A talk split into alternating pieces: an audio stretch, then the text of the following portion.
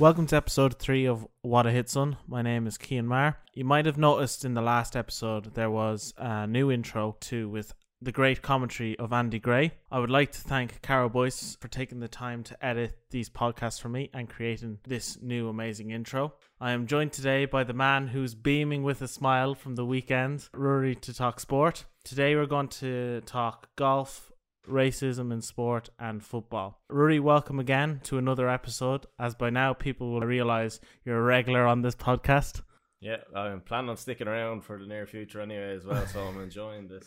No, it's it's it's good. Like we're, we're getting a lot covered, and today's topics that we're covering are kind of being helped with the fact that obviously sports now back, which I know myself and I know with you especially, we had nothing to watch on TV most of the days. We were just watching Netflix and Disney Plus or whatever you could find nearly. Yeah, and there's only so much of that stuff you can can watch or watch on repeat and watch again. So, ah, yeah, there's there's nothing nothing like having um, sport back.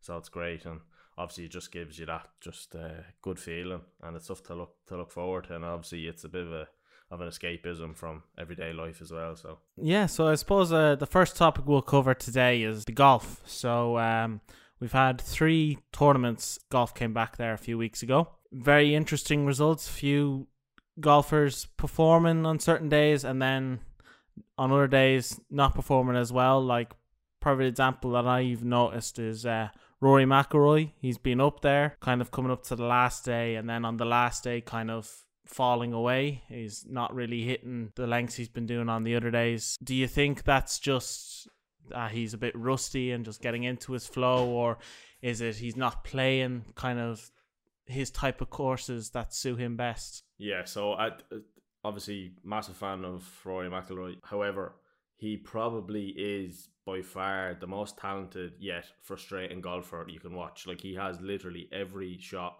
in the bag, like in his locker, can hit like ridiculously long, which is obviously extremely kind of beneficial. Um, it's a real asset on the the tour at the moment. You can see the likes of Bryson DeChambeau obviously really focusing on trying to get that bit bigger to try and hit long as well because it's such an advantage off the tee. But he like he's so erratic it just seems to be a lot of silly mistakes. He he's he said that himself. He just thinks a lot of the the stuff he needs to work on it's it's very basic mistakes that he shouldn't. It's like lapses in concentration which he has. Like when he's hot, there's no one nobody can compete with him really. But it's the problem is it is the inconsistency and the ups and the downs, whether it's his putting or it's his iron play. Like his iron play consistently would be very very good. Yet he's shanking balls right and left, pushing them right or left from could be even within 140 yards of green, you know, and it's there's just shots you shouldn't really be mishitting at that level. So I suppose he's he knows himself. Like if you look at his records with top 10 finishes as well, like there at the weekend at the Travelers, he had obviously a very good first day was joint with joint second after shooting a 63, and then second day quite poor. Third day left himself too much to do really, and then he started off final round. He birdie bogey, bogey, birdie, and then obviously got that eagle early on the back nine, and then looked like he was going to come good, and then made made another stupid double bogey. You know, it's just not. There's no consistency there at all. Yeah, like as you can see with um. I was, I was thinking with obviously with Bryson DeChambeau, I was looking back and obviously when he was saying he's he's getting bigger and building up his body, and I agree with the pundits from seeing what happened before getting big can be good to an extent, but for some golfers, like a perfect example, they were saying it down the years was Fred Couples did it, and that affected his game in the long run because he worked on kind of bulking up and getting that strength and then when it came to in the long run it affected his round so the thing to see there is will that affect him the way it did with Fred Couples for a few years when he tried it as well I suppose the the science and all that has come a long way since then. Fred Couples probably didn't actually have the best strength and conditioning coaches around to maybe perfect that. But you look at like Rory McIlroy, obviously completely changed his body type, and it's done world like the world of difference for him. He's way fitter and stronger as a result. Tiger, obviously, he was probably the other extreme. He probably did too much as well. But when you see these guys up front, uh, strength condition is just part of the game, yeah. part of the plan. Like even your kind of smaller, slighter build fellas like Justin Thomas and maybe Rickie Fowler and Justin uh, Jordan Spieth, they'd all do a certain aspect. They mightn't necessarily do the same kind of mind of muscle building or strength training, but they definitely do enough to stay at that level. Because I just don't think at the top level of golf now you could not have some sort of strength condition program and stay at the top.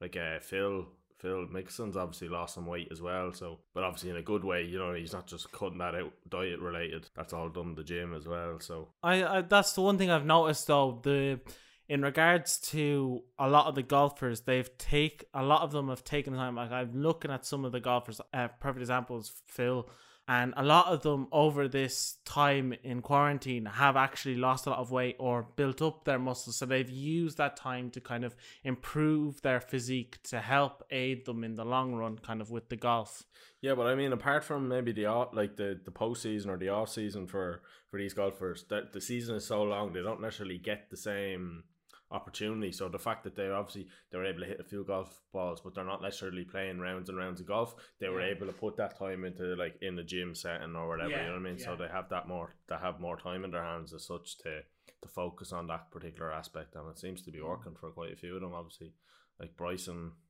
Bryson, he's the by far the most like the strangest character and he's a bit petulant in terms of his behavior sometimes, and but he's a bit of a he's a bit of a mad genius in terms of like. Yeah.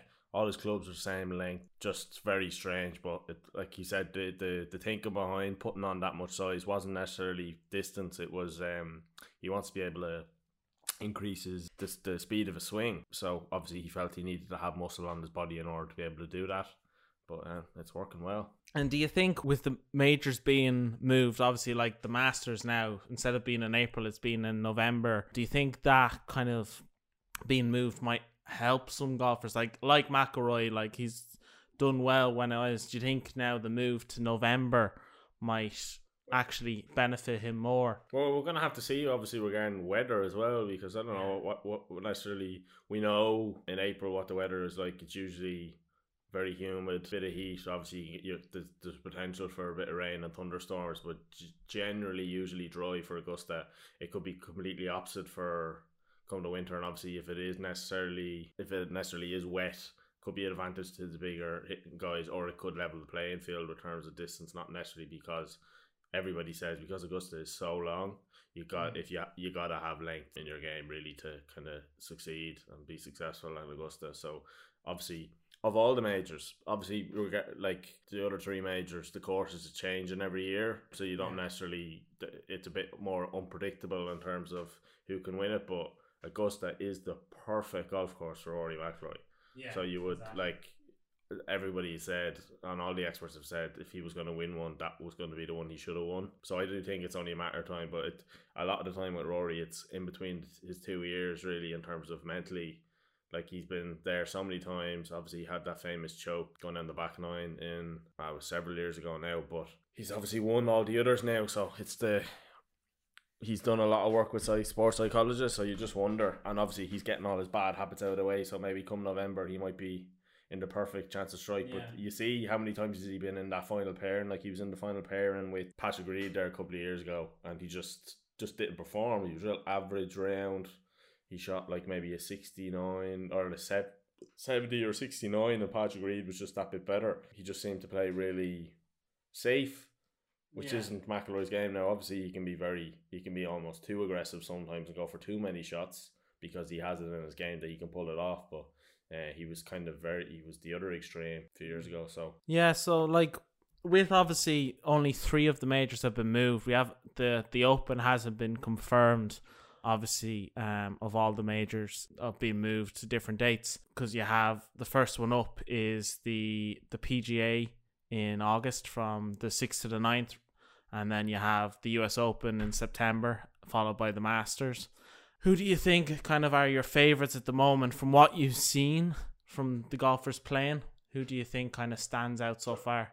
Um well you you all your big names are definitely going to come good. Like your Justin Thomas knows how to win majors now. Yeah. Uh, Jordan Spieth looks like he's kind of on the way back. Phil Phil is look he's playing that a little bit better. Obviously DJ's just won there the Travelers. He's that was his first win for sixteen months, and he's now won thirteen years in a row 13 seasons in a row he's won at least one tournament, which is obviously fa- like a incredible stat. And then you look at obviously Rory, Brooks Koepka, literally just likes to turn up for the big. He's all, it's all about majors, as he said, and the chap has a ridiculously high opinion of himself, rightly or, or wrongly, maybe sometimes. And I know, but that is very much an, an American kind of mentality and self confidence, which in every other walk of life would nearly be would be a negative. But when you when it's such an individual sport, you have to have that self belief. So I don't have a problem with Brooks. I like Brooks. Who else? Yeah, obviously Brendon Todd is obviously playing very well now on the PGA. Was close at the weekend. Obviously Dustin was that little bit better, and then I always like the, the likes of your Louis Oosthuizen and always seem to do well at the majors. You'll always have some guys that just turn Yeah. up for majors. Ian Poulter seems to be playing well enough. Uh, Matt Wallace is playing very well as well. And then the other lad I think to think that kind of goes under the radar and is always top twenty at um, tournaments is Xander Schauffele. I think he's a great player. Not necessarily the biggest hitter either, but he's playing. He's been playing very well. Yeah, like you're looking like just looking even at the top ten I have here. Like you're seeing, obviously you've got McIlroy, Jon Rahm, Dustin Johnson, Justin Justin Thomas, Brooks Koepka, Webb Simpson, Patrick Reed, Adam Scott, Patrick Cantlay, Bryson DeChambeau, and then you Xander Schauffele just outside there. Like all those names really have a chance, really, and will be up there come end of each of the majors because they're all really good golfers, and when you watch them play, they really know how to read the course as well. Like the Masters is one of those ones anyone can nearly win because you could just ha- have one of those weekends where you just perform extremely well and end up winning. The other question I have then that raises obviously with the majors being moved and that do you think the Ryder Cup should go ahead this year? There's been talk obviously that it could go ahead, but obviously no crowd at it. And then there's talk that it might not go ahead. Like what do you think should happen? Well, I mean they've they've not had it previously for other scenarios. I don't think it would be the end of the world personally if they if they postponed it a year. Like it's such a good event. You know what I mean? I, I, I just think no fans at an event like that. Like we we've already seen with the football, for an example, and numerous other sports. And I know with the golf necessarily it's not as important, but I suppose the whole advantage is if you're playing at home for a for a team event like that, you've home advantage. You want the crowds there. So I think personally they should put it off a year, like you've done with the likes of your Olympics and stuff. I just think it's obviously it's a lot more feasible that potentially you could be run without fans and keeping your social distancing and that kind of stuff. But I just think it'd really take away from the event as a spectacle. It wouldn't be the same on TV, and I can't imagine obviously golf is their their livelihood that's their job but something like the Ryder Cup is something that they find really special and really enjoy and it's it's not something that they do at, at the type of format that necessarily they do week in week out Yeah. because it's the team format so I do um I definitely think it probably should be put off until the following year Yeah, like that that was the thing I was going to say myself is I think the whole point that there's no fans going to be at it is really kind of that's what drives all the the golfers on to have that thing where they can play well, punch the thing, get the crowd going kind of it really kind of gives them that extra push like and it makes it better even to watch it on TV when you're hearing the crowd cheers and you're seeing kind of the, emotion behind all the golf. And I just think with that, like when you're even watching the golf now, like you can see the difference that there's no crowd there. The golfers aren't like fist pumping like crazy or that. Like that crowd aspect is something that is needed for something like that. Yeah, you look at like the postman, uh, Ian Poulter, like he he loves the Ryder Cup. Do you know what I mean? He's, Yeah. he's made for something like the Ryder Cup, and he he just just lives off that atmosphere and that the kind of passion that the, Yeah. the, the crowd and the what you call it bring to the event. So I yeah, I just uh, I think they'd be underselling themselves. So I don't see there's any harm in putting it off for a year. And um, like you can see even with the travelers at the weekend, I know there's technically no fans allowed, but you can see um, a lot of those kind of courses in the US they have residents on the course and property on the course, so you could still see people on their property. They weren't obviously allowed to leave their property to be actually on the golf course, but they were still able to sit in their front garden and watch Yeah. the golf. Um, and you get a little bit of clapping here and there, and it does like it just creates even that little bit was a little bit better than just zero fans whatsoever. Do you know what I mean? So yeah, I just think they're better off putting it off. Yeah, and with with that being put off, like you could just think of how much better it would be when, and I, you can even see with the golfers themselves. A lot of them have said they'd prefer if it was postponed to next year.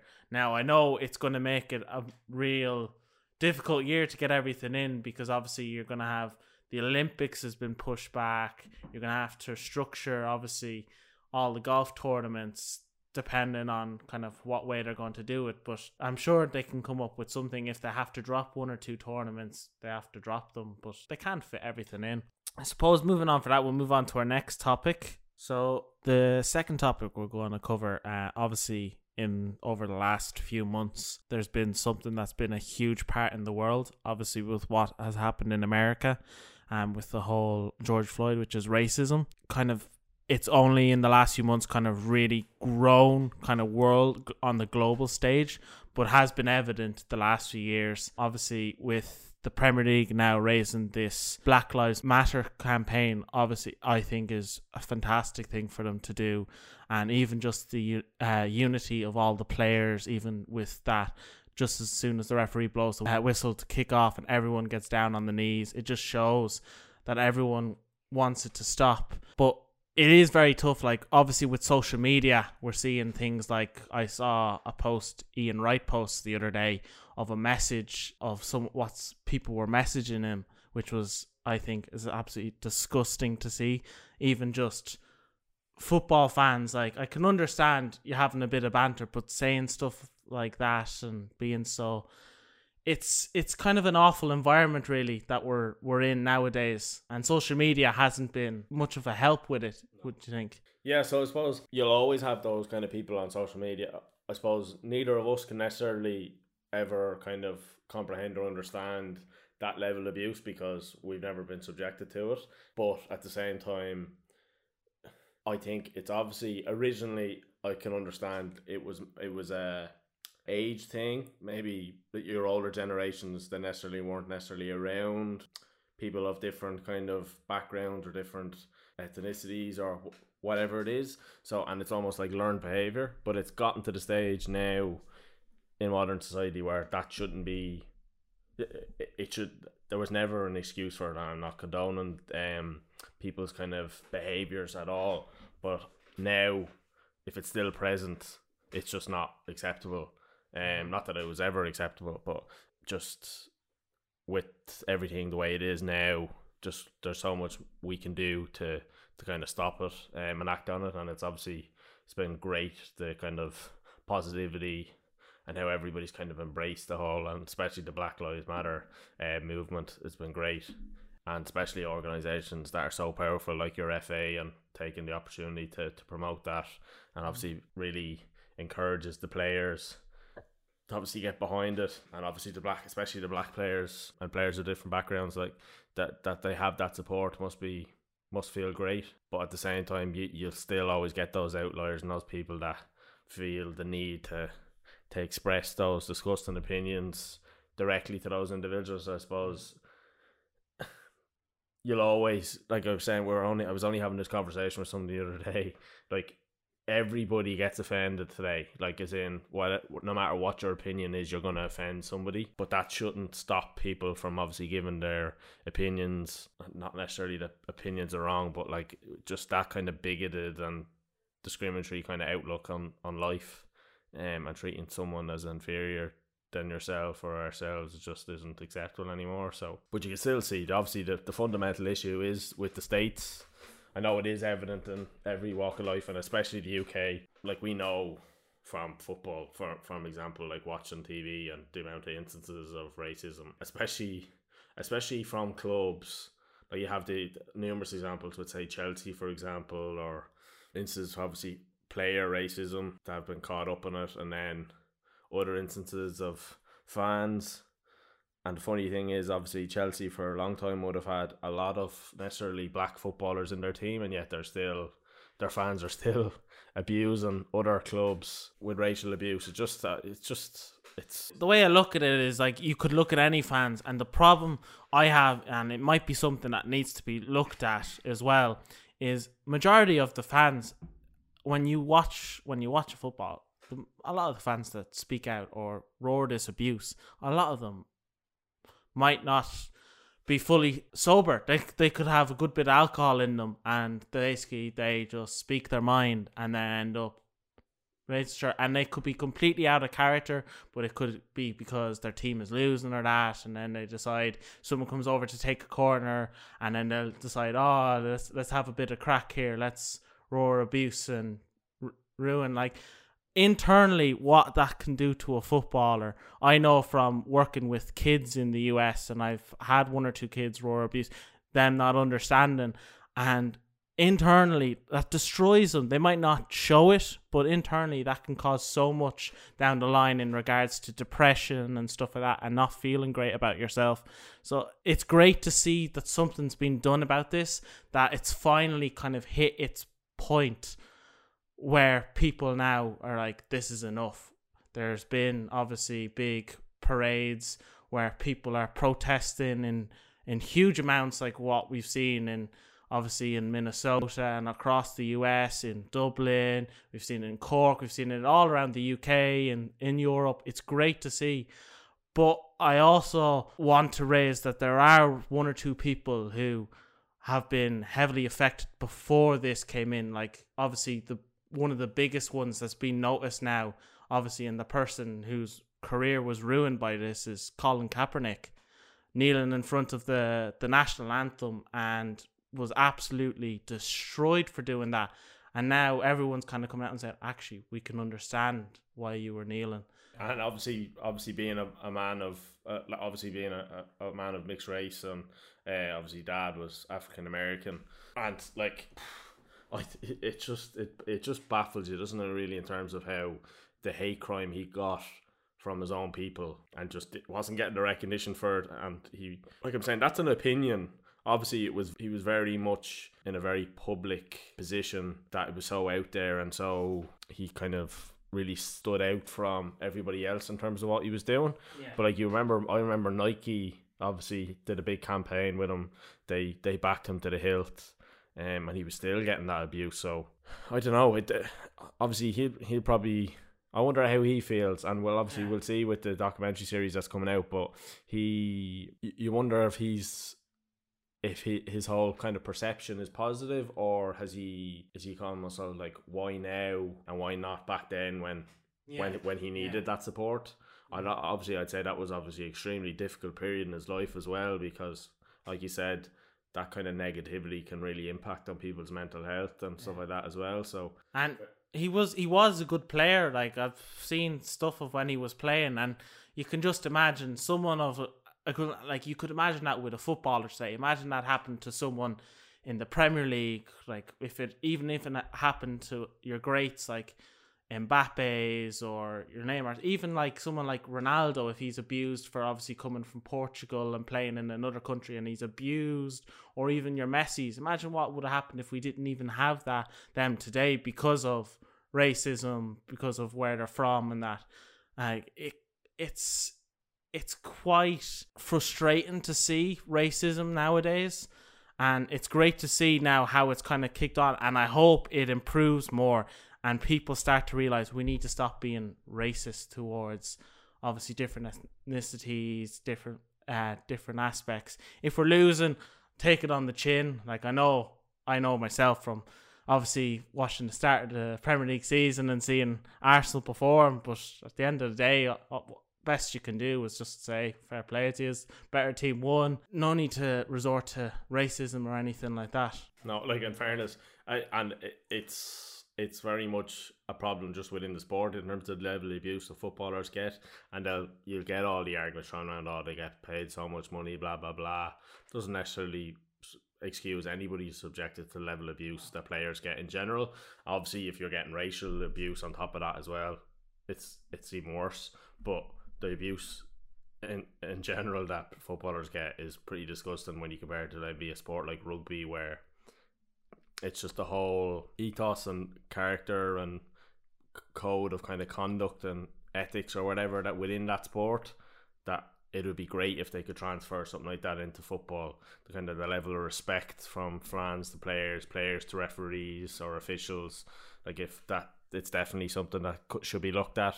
But that's kind of an, an argument for another day. Yeah, like like as I was, I was gonna say, we could go on about this forever, but suppose we can't can't be making this podcast too long that people probably get bored listening to it. But it is something that we could even cover separate and talk about instances in a separate episode, which I probably will do down the line, kind of as I see how it goes on. But I just think it was something I've seen on the news and I've seen as kind of very big the last while that I thought it needs to be something that I need wanted to address kind of and give my opinion on not to criticize anyone else's opinion but just say what I thought of like the whole situation of what needs to be kind of done and kind of take it from there. But definitely something that I will address in the future. So I suppose the third topic we're going to cover then, biggest thing that uh, got me so excited once it was announced as football's back, which is great. You obviously had the Bundesliga season just finished there at the weekend. You've got the Premier League playing. There's pretty much games nearly every day at this stage. You've got the French league didn't come back. That one finished. That was decided by the French themselves. You've got the Italian league and the Spanish league both back flying through as well in their games. I think the biggest thing for you that made you so happy was 30 years is finally over. You finally have won the title. Yeah, 30 years of hurt uh, and obviously majority of my lifetime obviously been waiting for this moment so absolutely over the moon still still in shock really that it's been it was that comfortable that like obviously we could never say it publicly, but the title was practically done at Christmas, wasn't it? Really, in terms yeah. of yeah. how good a start we had. Obviously, a bit of a shame with the cup competitions we couldn't keep those kind of going, but oh, just yeah, delighted and kind of looking forward to next season nearly already for um to opportunity obviously to retain because it's not been done for quite a while. But obviously, Man City have done, done it recently enough, but uh, before that, it had been Man United were the last team. And then obviously you look at your examples of obviously Man, Man United are the only team to win it three times in a row. So, or it'd be nice to maybe retain next year and maybe throw in another trophy as well. So we'll look we're we're um we're looking forward positively for the chance to be able to do it. I suppose. Obviously, just the, the brand of football that's being played at the moment, and hats off to the city uh, and how fantastic a side is. But they will be back and you look at the likes of your Chelsea's strengthening, Manchester United are getting a bit better, and obviously we don't really know the kind of financial climate with regard to transfers policies with a lot of clubs. I know Liverpool more than likely doesn't look like they're going to necessarily have any big incomings or outgoings, but it's definitely going to be a lot more competitive next season. So it's going to be mm. going to be good. Like the one thing I question I always had is, do you think it was right to play out the rest of the season? Like, do you think because of the how it's going to affect a lot of things, like obviously with the transfer window, it's probably going to be they're speaking about extending it to October now.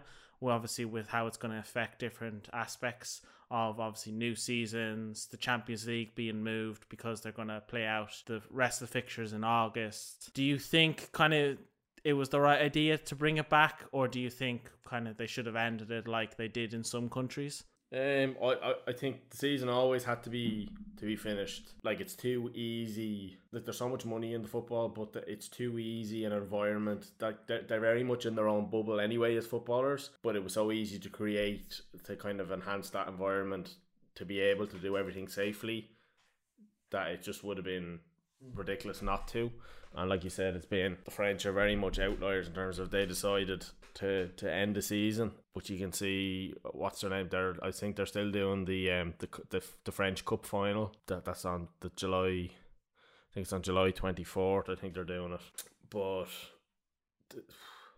like ah, it was never really up for debate in terms of whether the season should be finished or not. You'll always get those Man United fans and the rest of them that obviously didn't want Liverpool winning the title um, I wanted that forever that asterisk to be beside winning the title in terms of oh it's not genuine, blah blah blah. But I suppose for just from purely from the amount of money, obviously teams getting relegated or teams getting promoted from the championship, etc., and obviously filtering down to the lower leagues, it had to be finished, didn't it? So Well, I suppose in that aspect, when you're looking at obviously how it would have affected like promotions and relegations, like you're already seeing kind of the kick on from the French league and the Scottish league about those clubs that might not have gotten into Europe, like Lyon, who are kind of kicking up a fuss, or the teams that have been relegated, some of them thinking they were unfairly relegated when they thought they should have been staying up because they could have fought for their place. It, it is tough, and I suppose the other question then that's raised, obviously with the social distancing, and we're seeing kind of a lot of obviously with the empty stadiums and then all the players being spread out. Do you think it would have been better to follow in kind of like what they're doing in America with the whole the NBA and the MLS finishing their seasons in Disney World? Do you think something like that should have been done for the rest of the Premier League matches? Well, look, I don't think ever American model should ever be copied for anything because the Americans very much do their own thing, like with a case of feck everybody else. Do you know what I mean? In terms of like the Disney thing with the NBA could potentially work. I'll be honest with you, with the amount of positive COVID tests, like DeAndre Jordan's just come out as being positive, Spencer Dinwiddie's Widdy's come out as being positive as well for COVID nineteen. Like I just think there's going to be an epidemic again. They're still getting cases every day, yeah. massive numbers. I just think sport in general shouldn't be anywhere near on, on the horizon in the US at the moment, just yeah, because it's in yeah. such a bad state. And obviously, that's a, uh, that's nearly for another debate for another time in terms of the political kind of environment that they're in as well. And obviously, with the whole protests and Black Lives Matter movement and everything, I just think it's it couldn't possibly be a worse time for sport to necessarily be restarted. But as I'm saying, that's up to the, the powers that be to make that decision. But I personally don't think the NBA season should be finished anytime soon. Yeah, yeah, and like I I would say agree with you there in regards to I don't think the sport should be going ahead anyway. The US like was it I saw the other day was it even some of the um the Apple stores, um, if you're buying, it was announced that they've closed a lot of their stores again because of the increase in certain cities with uh with COVID, uh, and it's just not in. And I've been speaking to uh some f- friends and families that I stayed with over there, and they they're even saying like it's still quite restrictive in certain places of what you can do, and a lot of them prefer to just stay at home, and that so I just I, I can't see why sports should be thought about and prioritized over there. Like they can they can move a season if needs be. There's no real relegation or promotion over there, so there's no really need for it. I know they want to have their sport, and some of the players probably will want it, but I'm sure some of them are probably thinking, I'd rather just work on my exercise at home or find something to do in the meantime. Like as as you can see, a lot of them are doing kind of like esports things like what they were doing in the Premier League, where they're having like little tournaments on the games consoles and to keep themselves in that competitive state of mind. Like you're seeing, we're not getting as many positive tests here, so that's another thing you could say nearly as well is because we're not getting as many positive tests because they're doing the social distancing. Will that with will the moving of them to Disney World actually help that side it's only a matter of time before we we see when it kicks off. You know. Well, I've seen it, it, it's so hard. Obviously, even just within a team environment, like you're saying, there's two Brooklyn Nets already that have got tested positive for COVID nineteen. Like, if that had gone undetected and that had spread to the whole team, that's a whole team. If any one of those team comes in contact with another team ready to play a match, that's just an epidemic and it just starts all over again. Yeah. So. Yeah I just think they're better off waiting. Obviously, they need to test all the, the NBA players first and then obviously put them into that environment. But obviously, a lot of those NBA players are going to be bringing their family, mem- close family members. So, like, obviously, wives, husbands, children, whatever. So, they are obviously more at risk then as well. I just, I think it's very hard with the the amount of people that are to be involved to try to, to try and keep everything on lockdown and try yeah. to keep everything safe. And like I said, with everything that's going on, and then just the sheer volume of numbers of cases that are still present in the US just doesn't make any sense. The US will always do what the US wants, you know what I mean? So I don't know. We'll, we'll have to wait and see. Yeah, they obviously think they're capable of, of doing it properly, but who knows really? Exactly. I suppose then moving on from that kind of to in regards to obviously the European like the transfer window as I said earlier is looks like it's been kind of extended to um October kind of the uh, the UEFA are looking at extending it to about the 5th of October with the FA trying to maybe do it a slight bit longer. Um, do you think because of what's happened and obviously with the financial difficulties, do you think the transfer window will be as busy like obviously we're seeing now there's a few deals coming in. Obviously you had Pjanic and Arthur kind of swapping nearly clubs. You've got Leroy Sané just announced there within the last hour that a fee's been agreed between Bayern Munich and Man City. You've got obviously Icardi moved on a permanent deal to PSG, and you've a few other um, deals come in permanent basis. Do you think kind of financially? See, it depends. Like a lot of clubs these days, like I know, like you take big transfer fees, like Coutinho when he went to Barcelona. A lot of the clubs nowadays they don't pay that that money doesn't come up front. It's an installment. So I, I think it, there is the potential for still some some big deals to happen, but I don't particularly see with the kind of close season and then leading into the next season. I don't actually see as big kind of transfers happening. Like the obviously the one that's being touted all the time is Jadon Sancho from Dortmund to going to United, and there's rumours there of a hundred million being wanted by Dortmund, but United won't pay any more than fifty. But I personally don't see Dortmund letting someone as good as Jadon Sancho going for that kind of money yet. I'd say it'll probably be the following season, or if not, it'll be maybe in January when everything kind of settles down a bit more. But um, yeah, I don't. Bar that, it's hard to know. Like you've you've you've Neymar at PSG.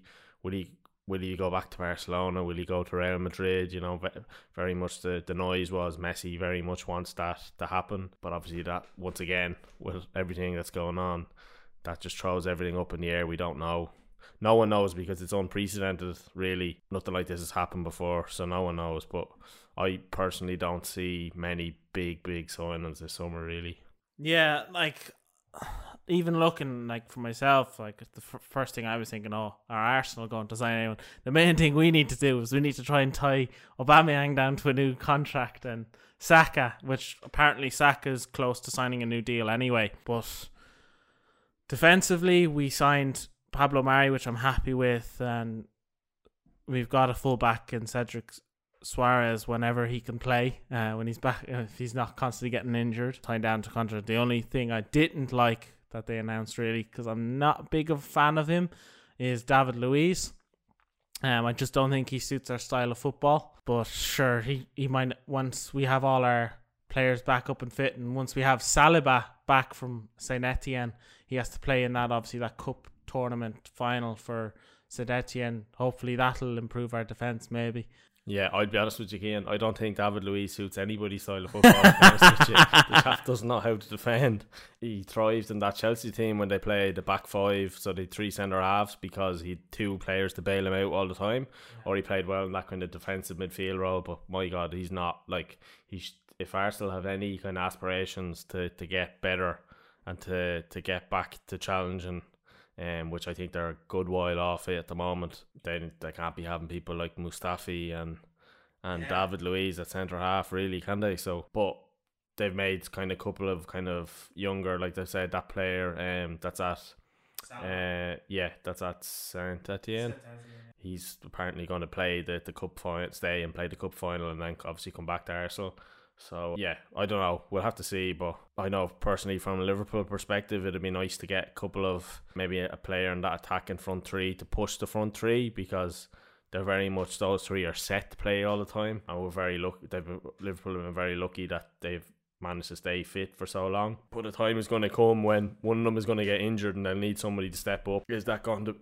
Otherwise, it's going to have to be someone like Curtis Jones or Ben Woodburn or Rhian Brewster's now gone to Swansea and is doing pretty well at the moment. Harry Wilson's obviously at Bournemouth, not really done much. Started off the season very good first half, but Bournemouth seem to be in free fall at the moment. I can't score any goals, so you don't, I don't know who's going to push that. Divock Origi, as much of a legend as he is uh, for his key goals, he's not necessarily good enough to be kind of pushing uh, for a starting place in that front three. So we need like obviously Werner's gone to Chelsea now, but who else is there out there? Should Liverpool go for someone like maybe Jadon Sancho? But then that could obviously cause problems because Klopp is very much he doesn't want big personalities or people that will disrupt that kind of environment within Liverpool. So look, the man's a genius, so I'm just going to leave him be. And obviously, uh, Michael Edwards has done a brilliant job in terms of recruitment as well. So I, I put all my faith and trust in them to be honest. But it would be nice to maybe get a couple of uh, couple of signings and get rid of that Dejan Lovren fella. My God. Yeah, like I suppose like it's going to be one of those things really to kind of watch over the next few months is just to see financially kind of what happens. If will the clubs make those deals whether they even do loans, temporary loans up until a period where they can pay like club you might see that that might be an option now for clubs is that they loan them out and the clubs that take them agree to pay their wages and then it's that they have to buy at the end of the season. It will be interesting to see. I suppose moving up on for that like you're obviously with the spanish and italian league football you're looking at obviously the italian league now you have a lot of the big names kind of getting back up into fighting for to get into the top four. So you've got obviously AC Milan seem to be kind of performing a bit more than they used to. Obviously Inter now seem to be buying from the Premier League the talent and are competing now there. They were at the start of the season they were fighting Juventus point for point and only kind of fell off recently. Do you think kind of in the next few years you'll see with the likes of Juventus that they might not be winning the the league every season, and they might be obviously losing out to other teams. Well, I suppose if anybody can kind of break that monopoly very much in Serie A at the moment, it could be someone like Conte at Inter. Um, obviously getting a, a very good squad there. They had a very good result the other night against Parma away, who have a very very good. They're I think they're third best home defensive record in the league before the game the other night, and for a long time looked like they were gonna grab a big scalp. But the I'll be honest with you, the team that look obviously that look like they're going to be around for quite a bit long time. It seemed to be Lazio looked very strong at yeah. the moment. Um, Roma seemed to be very good offensively, but kind of not great at the back. Napoli are ridiculously resolute. It's very much like they have been for years and years and years. They don't concede an awful lot of goals, don't necessarily score an awful lot, but win a lot of games 1 0. Um, they obviously beat Juventus in the cup final, which is a shock, to be honest.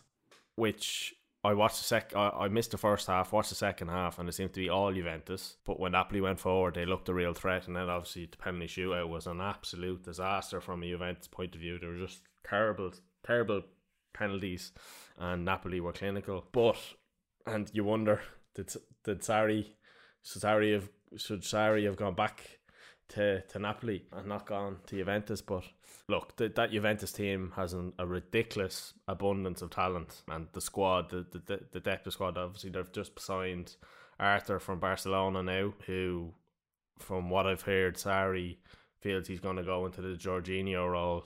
That like he was, like Jorginho was at Napoli, and obviously then at Chelsea, and he's going to build that midfield around him. Obviously, Pjanic is that little older. I think Pjanic is 30, 30 years old now, so he's gone to Barca. Um, bit of a strange boy from a Barca point perspective with some of the players that they have. Obviously, they have Busquets is probably on the decline now, but they have Frenkie de Frenkie De Jong there. Yeah. It's obviously very still very very young, and it's only going to get better every season. Yeah, I suppose the the one that's probably up in the air the most at the moment is La Liga. Real Madrid look very good. They got a couple of tricky matches coming up now, but obviously Barcelona were ahead before the break. Now Real Madrid are two points ahead.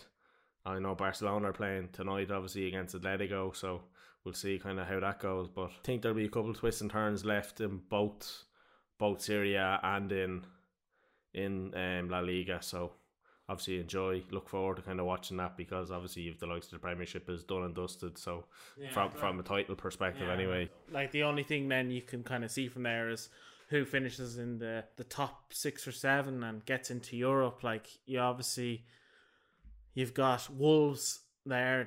Leicester are fighting to get in, keep stay in the top four and um get into the Champions League like they did a few years ago when they won the league. So it's it's very competitive in that point. Obviously, Liverpool ran away with the title, but then when you look at the other teams, it's nearly like some weeks one team are winning or they're drawing, and it looks like they don't want to play in Europe nearly le- next season. So it will be interesting, kind of, to see kind of how that finishes and who gets into what. When you look from say fifth or sixth down in the Premier League down to maybe about tenth or eleventh, any of those teams could get in Europe. Yeah. Like you mean those last couple of spots, especially the Europa League spots.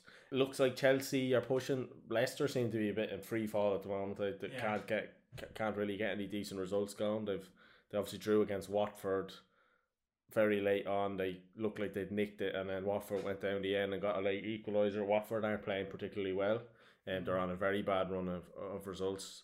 Very good win for Southampton, and that man da- Danny Ings. There's another man that I'd happily take back to Liverpool. Was disgusted, devastated when we got rid of him because he's been absolutely destroyed with injury. So glad to see him doing very well. But yeah, like I'm saying, even the relegation in the Premier League, someone could very easily get sucked into that. Don't necessarily know for definite who's going down. Long way to go, and you, you you've seen in so many previous years how a team could suddenly just get get a run going and completely get out of out of danger. You know. Well, like you look at it now, like I've lo- watched several games on TV. Like I've watched the Arsenal games, I've watched some of the big team games, and I kind of feel watching it, it the standard is so much poor. I don't know whether it's because obviously the fitness levels or whether it's the lack of fans kind of to help motivate the players more. But you can just see kind of it, the games take longer to kind of build up and kind of get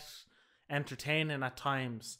Like obviously, as you can see, Leicester are when they're conceding a last minute goal against Watford. If that was probably earlier in the season, that wasn't going to happen. Probably Leicester would go on to win. They might have scored more. But do you think it's kind of what do you think? Do you think it's more kind of a fitness thing, or do you think it's more the lack of fans kind of to help push them along? I look, for example, at a team like Liverpool, for example, when they play at home, the the influence the the fans have on a game and how they can really push and drive that team on. Home advantage at at this end of the season, you can see from a statistical point of view, home advantage has completely dissipated, especially the Bundesliga with all the results that were happening, and it's filtered into the Premier League as well. There doesn't seem to be necessarily both teams score, and it seems to be very much t- one team scores or nobody scores kind of thing at the moment. I'd I'd like to think after two or three rounds worth of games, most clubs, most teams probably feel they're back to full fitness now. So it's more a case of it's more a case of it, they're missing that atmosphere and missing that kind of influence and power that comes from the crowd to kind of drive teams on. It must be it, it must be pretty disorientating from a player perspective that you're so used to the noise and just the the aura and the atmosphere suddenly that could be completely dissipated. And I'd say that obviously we we've the option watching it as fans on TV of with with sound or without sound and with without the crowd noise. I personally love it without the crowd noise because It just You- sounds you, bad. You you, Yeah. you can hear everything. You know what I mean? It's nice to be able to hear, and obviously it's a bit of sledging and a bit of slagging and the abuse that goes on between the, the players, the opposition players. is nice to be able to hear that as well sometimes because obviously we usually can't, and you're trying to lip read stuff or whatever. But uh, yeah, I, I, it must be must be difficult. So like I said, the sooner the fans can obviously get back, the better for for the general, the general kind of atmosphere. Yeah, like I suppose like it's only a matter of time kind of to see how it goes. Like hopefully kind of when the new season starts we'll have that time where the fans could be back and maybe it might not be at full capacity, but they might have more fans than what they have at the moment, obviously, um, with the restrictions that are in place.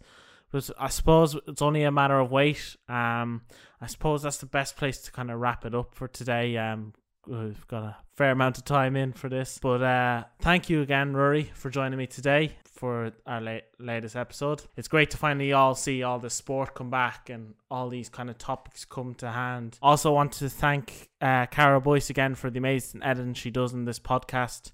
And th- obviously, thank you for listening to this podcast. I've been Kiamar, and this has been What a Hit Son.